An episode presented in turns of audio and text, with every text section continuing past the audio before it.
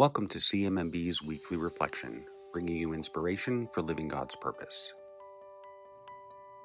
On this first Sunday of Lent, the Gospel brings us to the desert, where it is hot and dry, where we hunger and thirst, where we confront life's temptations and many challenges. It is here where Jesus spends 40 days in fasting and prayer. It is also here where Jesus is confronted by temptation after temptation after temptation.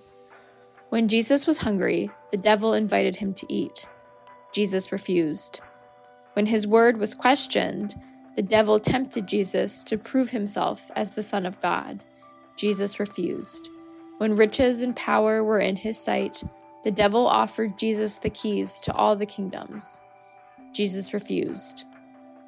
As we journey through Lent in prayer, reflection, and sacrifice, we will surely face our own temptations.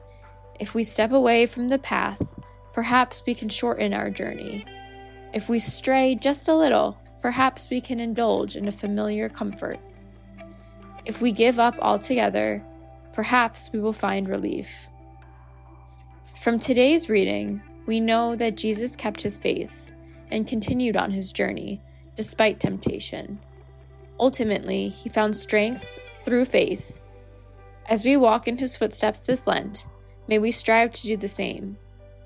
Join us as we embrace this holy season of prayerful reflection and sacrifice, so we too may find strength to overcome our temptations and confront life's challenges with faith.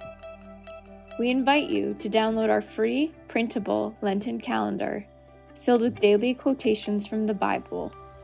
We hope it brings you motivation and inspiration throughout the challenges of your own Lenten journey to the glory and promise of Easter Sunday. You can download our calendar at cmmb.org. Thank you for joining us this week. This podcast is produced by Elena Solana, and your hosts are Emma Pontillo and Walter Illy. Subscribe to us on Apple Podcasts, Spotify, or wherever you listen, and please leave us a rating and review. Learn more about our life saving work online at cmmb.org and connect with us on social media. CMMB values your support, and we are able to deliver the best possible health solutions to women, children, and their communities around the world because of supporters like you. Thank you.